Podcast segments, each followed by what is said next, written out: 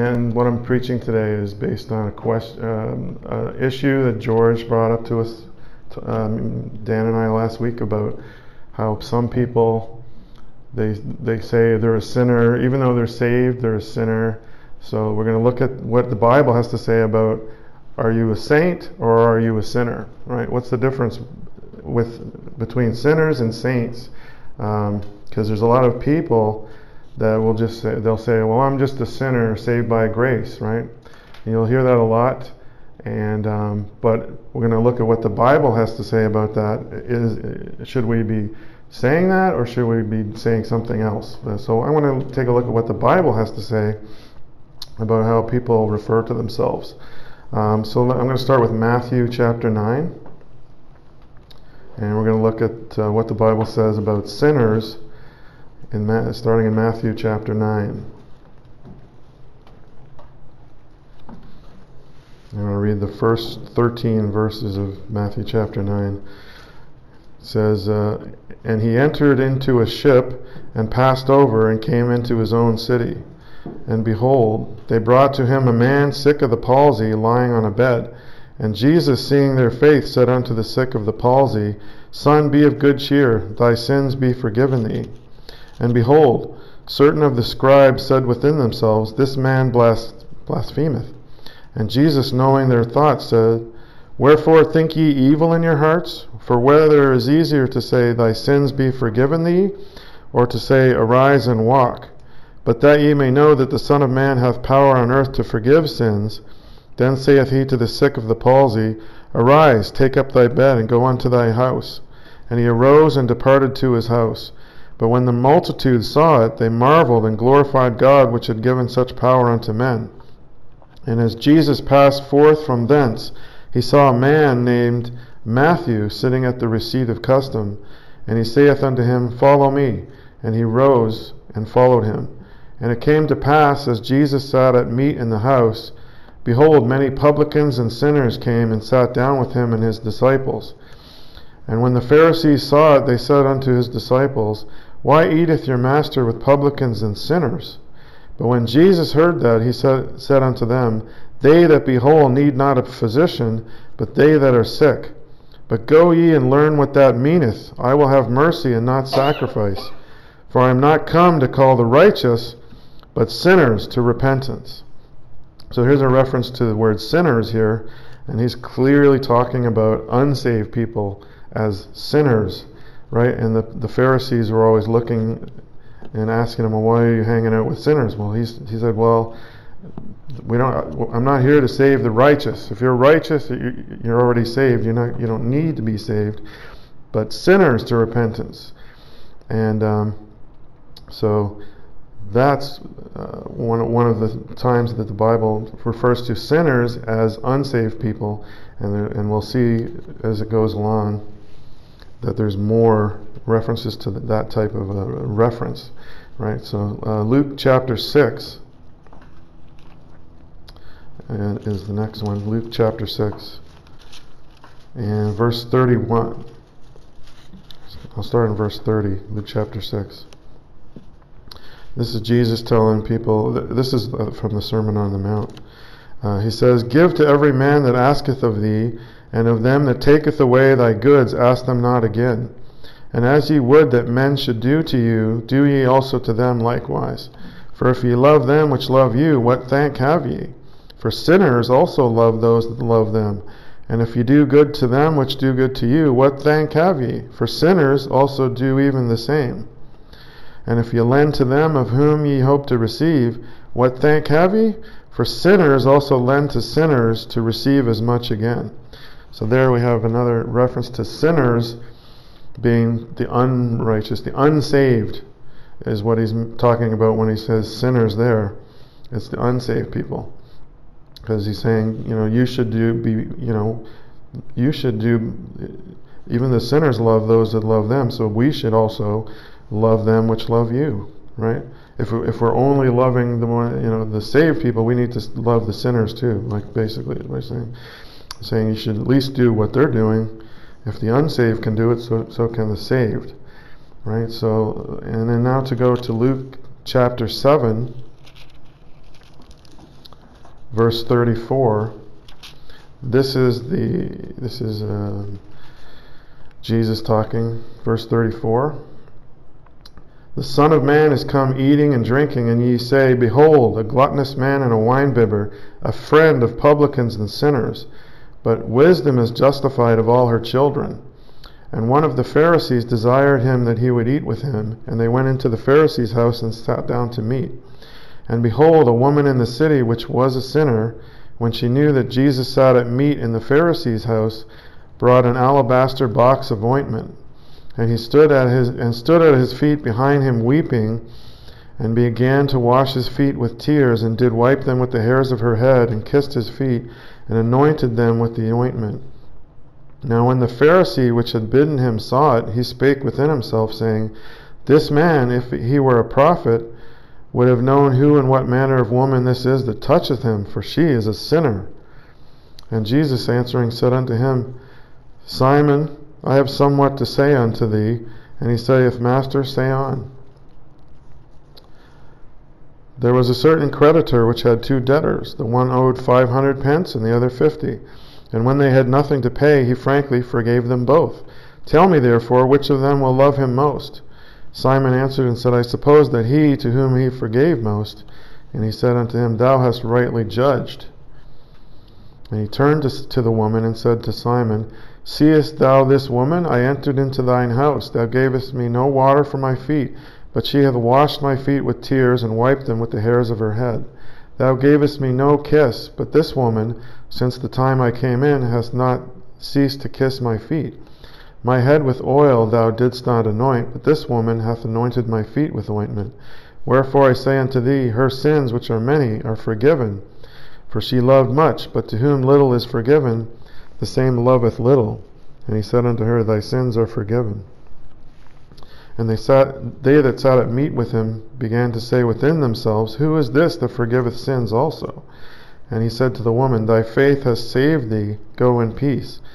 So we have in if I go back to verse 39, the Pharisee is calling her calling the woman a sinner. But in verse so in the there's another way that the word sinner is used is when the Pharisees are calling people sinners, they're using it in a different way. They're saying, "Well, I'm good. I'm a good person." They're like they're not a good person. Like they're like Pharisees always thought that they were better than everyone else. So they're looking down at people calling them sinners. Whereas in the verse 37, it's the narrator that's saying, "Who behold a woman in the city which was a sinner." So the lady, so the narrator, who's the Holy, the Holy Ghost is the narrator. Whenever you, whenever you have a third person narrator in the Bible, it's really it's the Holy Ghost speaking through whoever wrote the, the book of Luke. So Luke, the Doctor Luke. So the Holy Ghost is calling her a sinner because she's not saved, right? She wasn't saved at that time. She was unsaved. But so there's two different ways people are looking at people and calling them sinners. There's the un, as unsaved or as I'm better than you you know, I'm not a sinner, and that and that's we'll see that again later about the Pharisees, because they think that they're righteous because they think they're better than you, right? So, but the narrator said, and then at the end of the chapter, Jesus tells her, "Thy faith has saved thee. Go in peace." And that's she got saved right there because she has faith in Jesus. She believes that He's the Son of God. That you know he, she believes that he can save her. She's trusting in him, so his her faith has saved her, and that's how we and that's how we all get saved by faith, grace by grace through faith, not of works, lest any man should boast. So it's not about living a good life like the Pharisees thought they could do. The Pharisees thought they could be saved by keeping the law, right? And that is not that's not what the Bible says. It's by grace we're saved through faith, not of ourselves, not of works, lest any man should boast. That's Ephesians 2 8 and 9. So now I'm going to go to Luke chapter 15, verse 1. Luke 15, verse 1. So then, then drew near unto him all the publicans and sinners for to hear him. And the Pharisees and scribes murmured, saying, this man receiveth sinners and eateth with them. And he spake this parable unto them, saying, What man of you, having a hundred sheep, if he lose one of them, doth not leave the ninety and nine in the wilderness, and go after that which is lost until he find it? And when he hath found it, he layeth it on his shoulders, rejoicing. And when he cometh home, he calleth together his friends and neighbors, saying unto them, Rejoice with me, for I have found my sheep which was lost. I say unto you, that likewise joy shall be in heaven over one sinner that repenteth, more than over ninety and nine just persons which need no repentance. So there he's he's calling, saying that there's more joy in heaven if one sinner gets saved than because he's come to save the lost. He's not come to save the righteous, as he said earlier in Matthew. So, and then, but we also see the Pharisees again telling them that he's receiving sinners. Like we're better than him, you know. We're better than those those people. You know, we keep the law. So they, because they they're looking down at them because they think they're righteous. And now we're going to go to Luke 18 and see there's a parable in Luke 18 about the Pharisee and the publican, starting in verse 9. Jesus speaking a parable he's, t- he's directing this direct at the Pharisees themselves. And uh, he spake this parable unto the certain which trusted in themselves that they were righteous and despised others. Two men went up to, into the temple to pray, the one a Pharisee and the other a publican. The Pharisee stood and prayed thus with himself God, I thank thee that I am not as other men are, extortioners, unjust adulterers, or even as this publican. I fast twice in the week, I give tithes of all that I possess. And the publican, standing afar off, would not lift up so much as his eyes unto heaven, but smote upon his breast, saying, God be merciful to me, a sinner. I tell you, this man went down to his house justified rather than the other. For everyone that exalteth himself shall be abased, and he that humbleth himself shall be exalted. So this parable is saying so the Pharisee in this parable is like all the other Pharisees. They thought they think they're doing all the works. They think that they're better than everyone else. They think because they're they're fasting, they're tithing, they're doing all the good works. They think that's going to get them into heaven. But uh, the, on the other hand, we've got the publican here. All the publican is doing is he's realizing that he's not good enough. He can't he's not righteous. He can't get into heaven by himself. He's asking for God's mercy to him because he's real he's humbled himself and he realizes that he's a sinner. Right? And that's one of, that's like step number 1 when you to get saved is you have to realize that you're a sinner, that you aren't good enough. Nobody is good enough. Nobody can keep the entire law for salvation. Because it says in Romans 3 For all have sinned and come short of the glory, glory of God. So there's none righteous, no, not one. None, the Pharisees are not, we're not righteous, right?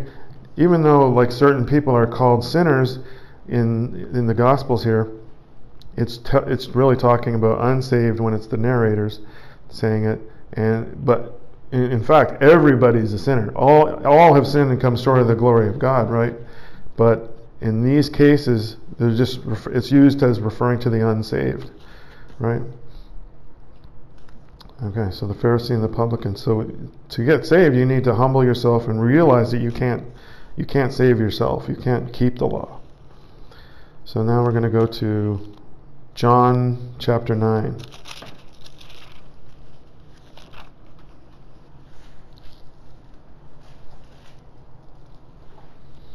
John chapter 9. Okay. 1 through 31. Okay. I'm going to start at the beginning of the chapter. It says, And as Jesus passed by, he saw a man which was blind from his birth. And his disciples asked him, saying, Master, who did sin, this man or his parents, that he was born blind? Jesus answered, Neither hath this man sin, hath this man sinned, nor his parents, but that the works of God should be made manifest in him. I must work the works of him that sent me while it is day. The night cometh when no man can work. As long as I am in the world, I am the light of the world. When he had thus spoken, he spat on the ground and made clay of the spittle, And he anointed the eyes of the blind man with the clay, and said unto him, Go, wash in the pool of Siloam, which is by interpretation sent. He went his way therefore, and washed, and came seeing. The neighbors therefore, and they which before had seen him that he was blind, said, Is not, is not this he that sat and begged? Some said, This is he.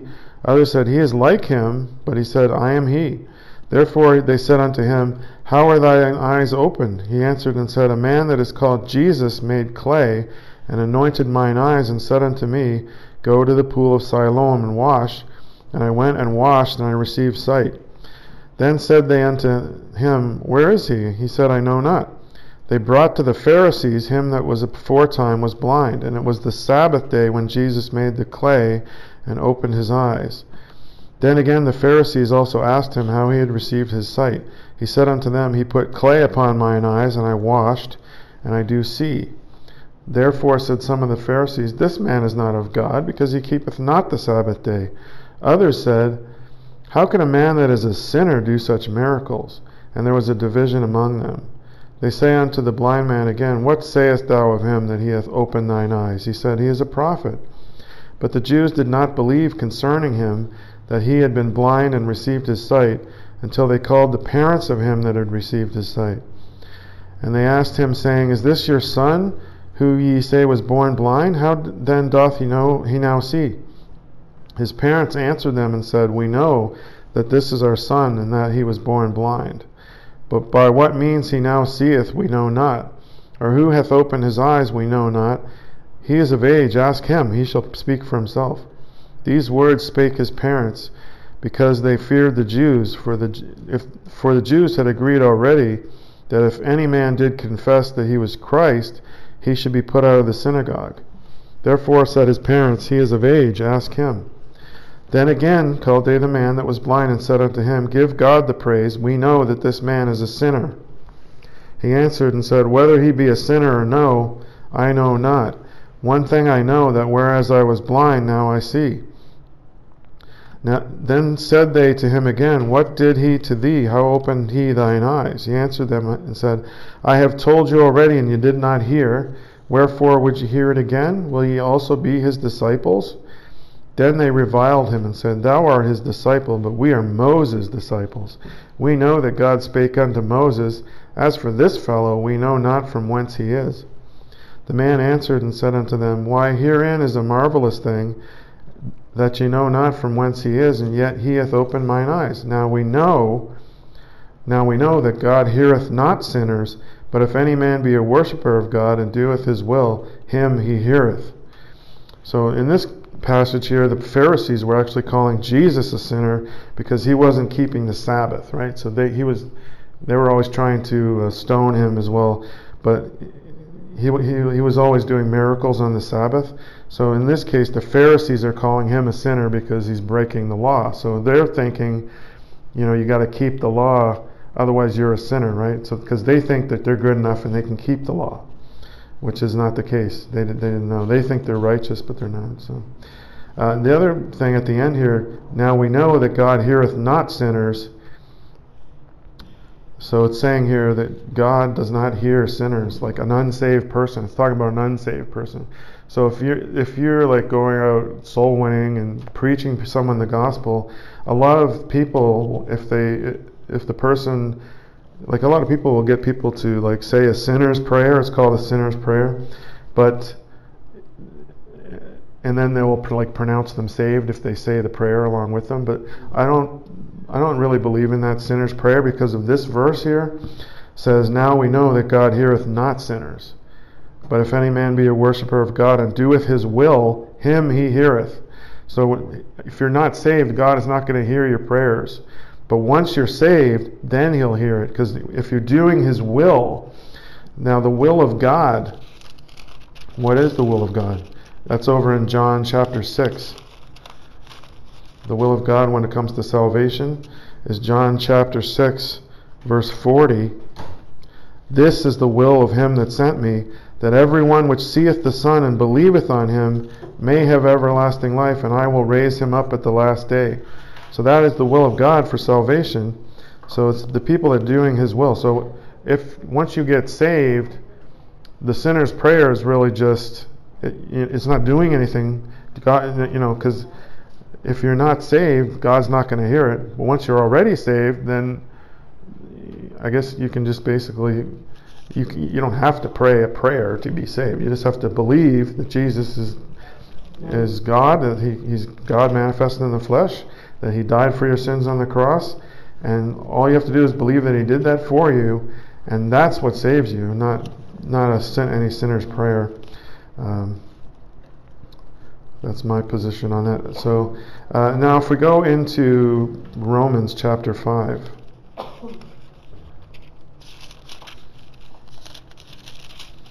Romans chapter 5 is a uh, good verse we use a lot. In verse 8, says, But God commendeth his love toward us, in that, while we were yet sinners, Christ died for us. So there we go. We are still sinners. You don't have to stop sinning to be saved. That's that whole repent of your sins um, people that people preach. They say you gotta, you know, you gotta stop sinning to get saved? Well, no.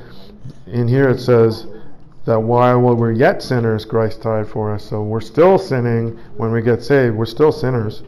And then notice, though, that while we were yet sinners, Christ died for us. It's using it in the past tense. So we were sinners, and now we're something else. We're not sinners anymore. We're, we're not considered sinners once you're saved. Um, so in verse 19 there it says, For as by one man's disobedience many were made sinners, so by the obedience of one shall many be made righteous. So the one man's disobedience, it's saying that that's Adam. Adam who sinned in the Garden of Eden. Because of his disobedience, the curse went out to the to the entire world that everyone is a sinner. Nobody's good enough to keep the laws. It says in Romans 3 all have sinned and come short of the glory of God. Nobody's perfect because the standard to get into heaven is to, is perfection, right? So you cannot enter heaven unless you were perfect, and no one's perfect. So Everyone's a sinner, according to this. So by the obedience of one shall many be made righteous. So the obedience of that, that person, the obedience of one is Jesus. His obedience is what gets us into heaven. It's His obedience on the cross that He died for us. That makes us righteous because we, all we have to do to be considered righteous is to believe that He did that for us. As it says in Romans 4, that. Uh, we get God's righteousness imputed onto us when we believe. When we trust Christ to save us, it says, But to him that worketh not, but believeth on him that justifieth the ungodly, his faith is counted for righteousness. So God now sees us as righteous. God does not see us as, as sinners anymore. We're, we're now righteous, right? We're considered righteous because all of our sins are forgiven, and we have a born again spirit which cannot sin. So now we're not saying that we're not going to sin, still sin because there's still the flesh. The flesh is still with us until we die. So, but the spirit is perfect, right? The spirit cannot sin. So let's see, Romans. So there's another. So we're not considered sinners anymore according to this. Uh, but we don't want to get puffed up and say, "Oh, I'm not," you know. We don't want to think too highly of ourselves. So there are a couple of references. Starting, the next one is Galatians 2. In Galatians 2, there is a couple of references to um, the word sinner as applying to someone who's already saved. So Galatians 2:17 uh, I'll start with uh, 16. Knowing that a man is not justified by the works of the law, but by the faith of Jesus Christ, even he, even we have believed in Jesus Christ, that we might be justified by the faith of Christ, and not by the works of the law. For by the works of the law shall no flesh be justified. But if, while we seek to be justified by Christ, we ourselves also are found sinners, is therefore Christ the minister of sin? God forbid. So Paul there is saying that uh, even though we're justified by Christ, you know, and we are found sinners. So he he's admitting we're still going to sin, but we're but Christ is not the minister of sin. God forbid, right? But we're still going to sin because the flesh is is is there, and the flesh is weak. And uh, 1 Timothy 1 in chapter 1 is another reference. 1 Timothy 1, this is where Paul is talking here. Uh, 1 verse 15 says, This is a faithful saying and worthy of all acceptation that Christ Jesus came into the world to save sinners, of whom I am chief. So Paul is calling himself the chief sinner. And this is not in a past tense this is present tense. He still considers himself a sinner, right? So even though you know we're we're righteous, you know, but we're still we we still are sinners. But I don't think we should go around calling ourselves, "Oh, I'm just a sinner." We don't want to like, you know, sell ourselves short that way. But we still got to realize we're still going to, we're still going to sin, but we're not considered sinners anymore. What are and what we are considered is what the Bible calls a saint. Now, the word saint in the New Testament only starts, you only start seeing that word saint starting in Matthew chapter 27. So I'm going to go to Matthew 27. It doesn't appear in the in the New Testament until then. This was after Jesus' uh, resurrection. Matthew 27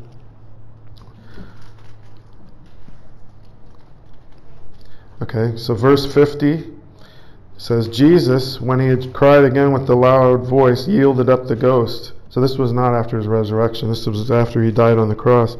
And behold, the veil of the temple was rent in twain from the top to the bottom, and the earth did quake, and the rocks rent, and the graves were opened, and many bodies of the saints which slept arose and came out of the graves after his resurrection and went into the holy city and appeared unto many. Okay, so after his resurrection, they came out. So, yes, so after he was resurrected, this is sort of a compressed passage here where he dies and the graves were opened. But that happens after his resurrection. But they're calling them saints that came. There's some people that were resurrected with him. Those are called saints. They're calling them saints. Those are the saved. So the saints are always being referred to. The saved people are always re- be, being referred to as saint in 99% of the cases as saints, except for those two other two references. And Paul, so let's go to Acts chapter 9.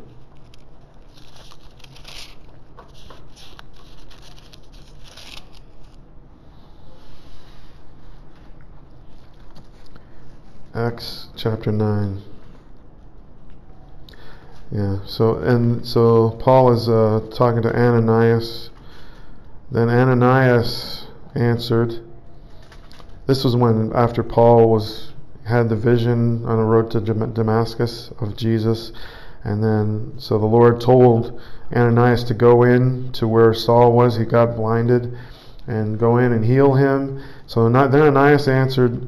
So he's talking he's talking to Jesus.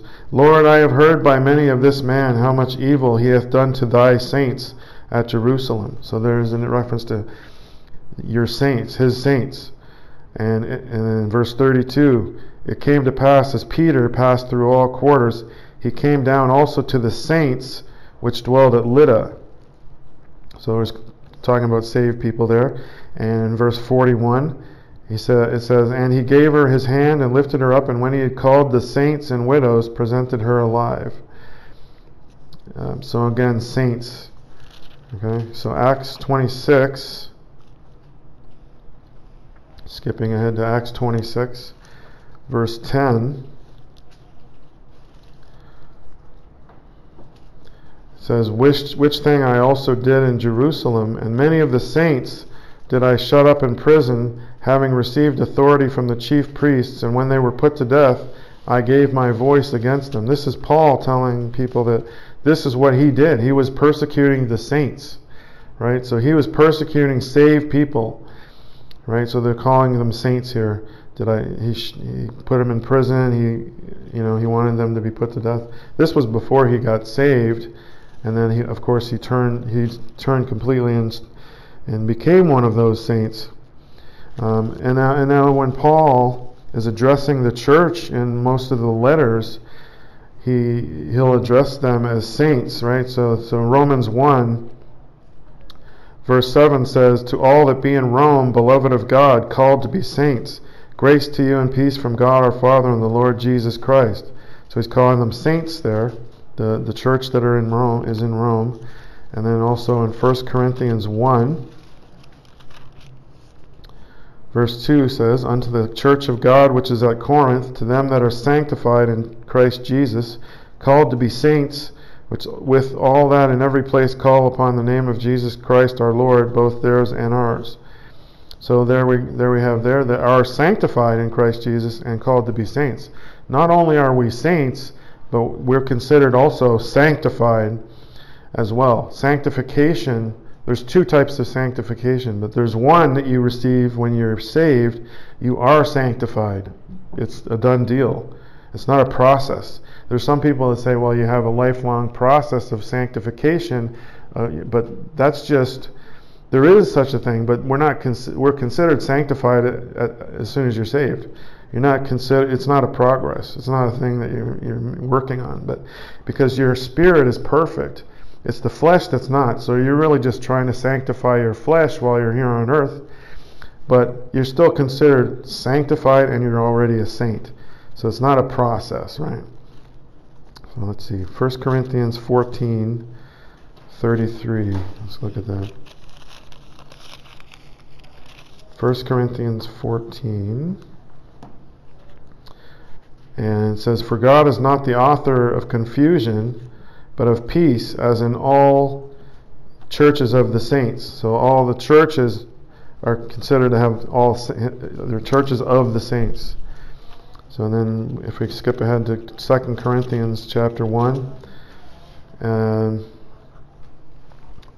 the verse, first verse, we have um, Paul, an apostle of Jesus Christ by the will of God, and Timothy, our brother, unto the church of God which is at Corinth with all the saints which are all which are in all Achaia. So he was with all the saints. So he's saying he's with all the saints which in are, are in Achaia. Saints again. Uh, Ephesians chapter one. Paul, an apostle of Jesus Christ by the will of God, to the saints which are at Ephesus, and to the faithful in Christ Jesus. So the letters are written to the saints to save people. He's not writing the letters to the sinners, it's always to the saints. So in Ephesians 2 to 19 says, Now therefore ye are no more strangers and foreigners, but fellow citizens with the saints and of the household of God. So once you're saved, you're no more a stranger. You're you're considered a child of God, right? He's adopted you into his family and you are a fellow citizen with the saints. So we're all saints and we're fellow citizens of New Jerusalem. We're now no more strangers. So that's what it's telling us here. We're fellow citizens with the saints. So we are saints. Um, so let's go to Ephesians 4. 12. Now it's telling he's telling us uh, what the purpose of uh, um, church is. It says in verse 12, it says, For the perfecting of the saints, for the work of the ministry, for the edifying of the body of Christ, till we all come in the unity of the faith and of the knowledge of the Son of God, unto a perfect man, unto the measure of the stature of the fullness of Christ. So the perfecting, its church is for the perfecting of the saints, for the work of the ministry, for the edifying of the body of Christ. So we're also part of the body of Christ once you're saved. You're a saint and also a part of the body of Christ. So we go now to Philippians 1, a couple pages over. Paul and Timotheus, the servants of Jesus Christ, to all the saints in Christ Jesus, which are at Philippi with the bishops and deacons. So, again, addressing them as saints. And Colossians 1 says, To the saints and faithful brethren in Christ which are at Colossae, grace be unto you and peace from God our Father and the Lord Jesus Christ. So, God our Father, we're children of God. the saints and faithful brethren in Christ. So he's writing it to the saints.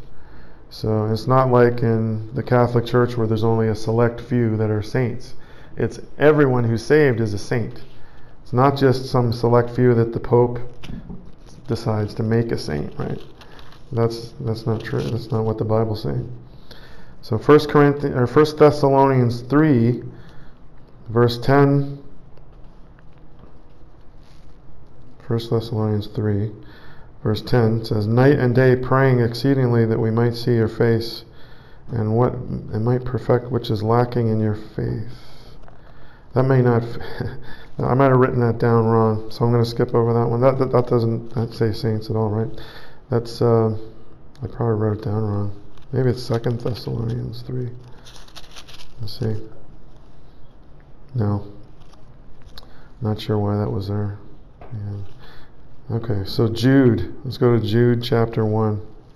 There's only one chapter. Just before Revelation. Jude. Verse 3 says, Beloved, when I gave all diligence to write unto you of the common salvation, it was needful for me to write unto you and exhort you that ye should earnestly contend for the faith which was once delivered unto the saints. So the, it was so the faith is delivered to the saints. So once you believe the gospel, you're the, you're the saints. You're part of the saints. And now see, verse 14 says, And Enoch also, the seventh from Adam, prophesied of these, saying, Behold, the Lord cometh with ten thousands of his saints to execute judgment upon all, and to convince all that are ungodly among them of all their ungodly deeds which they have ungodly committed, and of all their hard speeches which ungodly sinners have spoken against him. So again, we've got the saints coming back when the, when Jesus returns. He's coming back with all of his saints to execute judgment on the ungodly, on, on sinners, right? So there's saints and there's sinners, and once you're saved, you're a, you're a saint. You're, you're not considered a sinner anymore.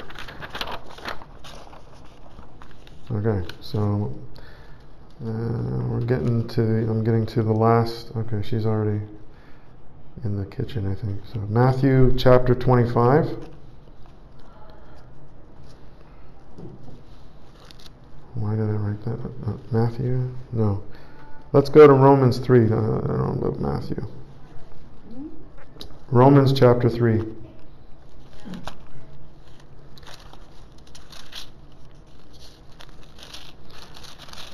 And we'll go to verse 3, verse 10. Yeah, as it is written, there is none righteous, no, not one. And I'm going to skip down to verse 21. But now the righteousness of God without the law is manifested, being witnessed by the law and the prophets, even the righteousness of God which is by faith of Jesus Christ unto all and upon all them that believe, for there is no difference, for all have sinned and come short of the glory of God. Being justified freely by his grace through the redemption that is in Christ Jesus, whom God hath sent forth to be a propitiation through faith in his blood, to declare his righteousness for the remission of sins that are past, through the forbearance of God. To declare, I say at this time, his righteousness, that he might be just and the justifier of him which believeth in Jesus. So again, we have all have sinned, but we're justified freely by faith in Jesus Christ. That He did pay the price on the cross for us. And um, so we're considered righteous as well. And in Romans 6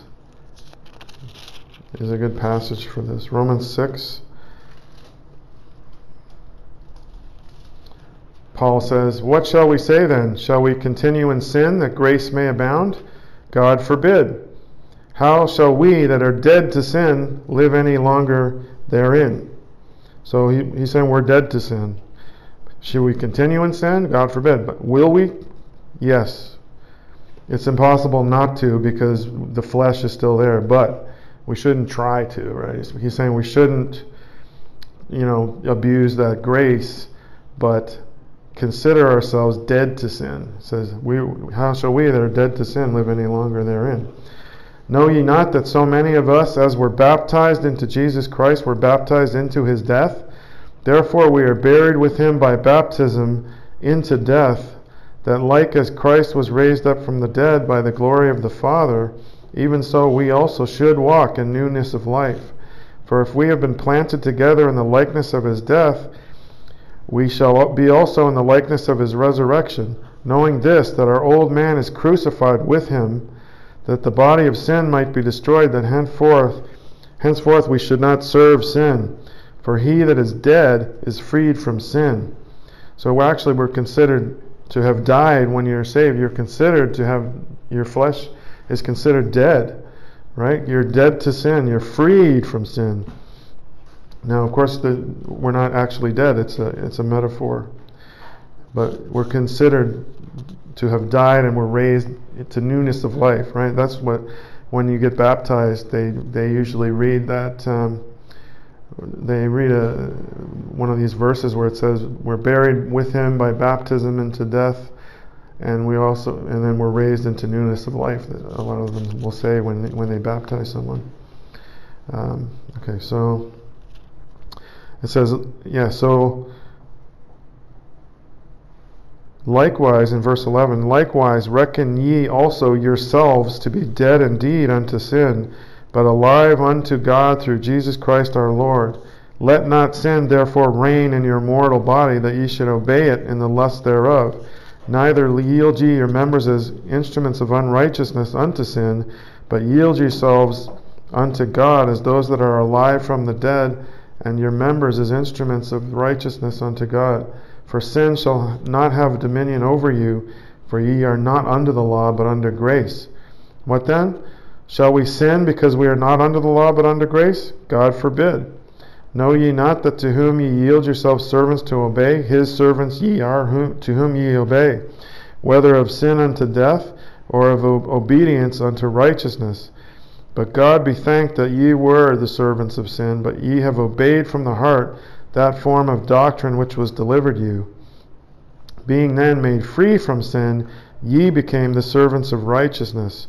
I speak after the manner of men because of the infirmity of your flesh.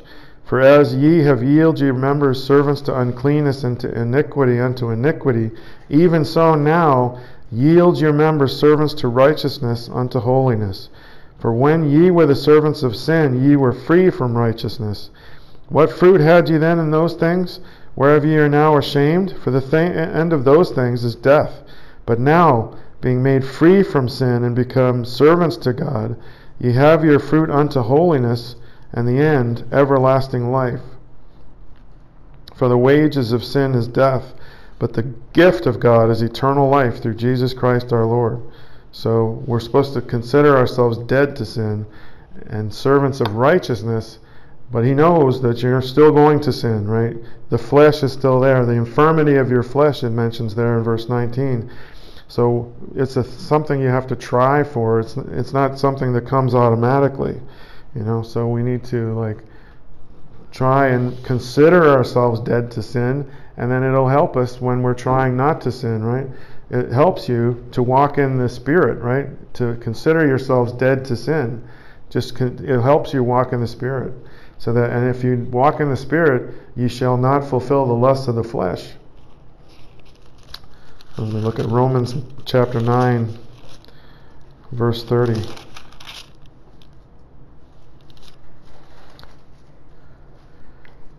What shall we say then? That the Gentiles which followed not after righteousness have attained to righteousness, even the righteousness which is of faith. So we've, we haven't even tried to be righteous, but we have attained it because it's not our righteousness, it's Jesus' righteousness that we get. We receive it as a free gift when you believe the gospel, that He died on the cross for your sins. Um, okay, and then I'm just going to finish off here in Psalm number 1. Psalm 1.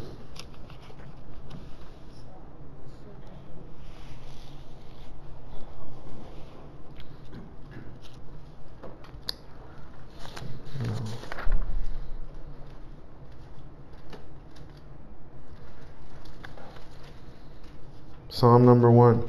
Blessed is the man that walketh not in the counsel of the ungodly, nor standeth in the way of sinners, nor sitteth in the seat of the scornful But his delight is in the law of the Lord, and in his law doth he meditate day and night, meditate day and night. And he shall be like a tree planted by the rivers of water, that bringeth forth his fruit in his season. His leaf also shall not wither, and whatsoever he doeth shall prosper. The ungodly are not so, but are like the chaff which the wind driveth away. Therefore the ungodly shall not stand in the judgment, nor sinners in the congregation of the righteous. For the Lord knoweth the way of the righteous, but the way of the ungodly shall perish. So we don't want to be if you're if you're saved, you're not in you're not going to be in the unrighteous in with the unrighteous. You're in with the righteous. You're not with the sinners, you're with the saints. And that's what we need to consider ourselves as saints that we're dead to sin and if you've believed the gospel, you're a saint and no more not more you're no more a sinner. Yes, you're going to sin because it's not because the flesh, but you're not a, you're not considered a sinner anymore. You're now considered a saint, and we should um, just remember that we are saints, not sinners anymore. It's the unsaved that are the sinners. The need to realize that they can't get to heaven by doing good deeds, that they are they have to realize you're a sinner before you can then trust that Jesus is the only one that can save you. And it's by just by believing in him. And that's it. And you can't lose your salvation because it's a one-time event. Once you're saved that's it. You can't lose it. You're considered righteous. You're a, you're a saint now. And um, that's all there is to it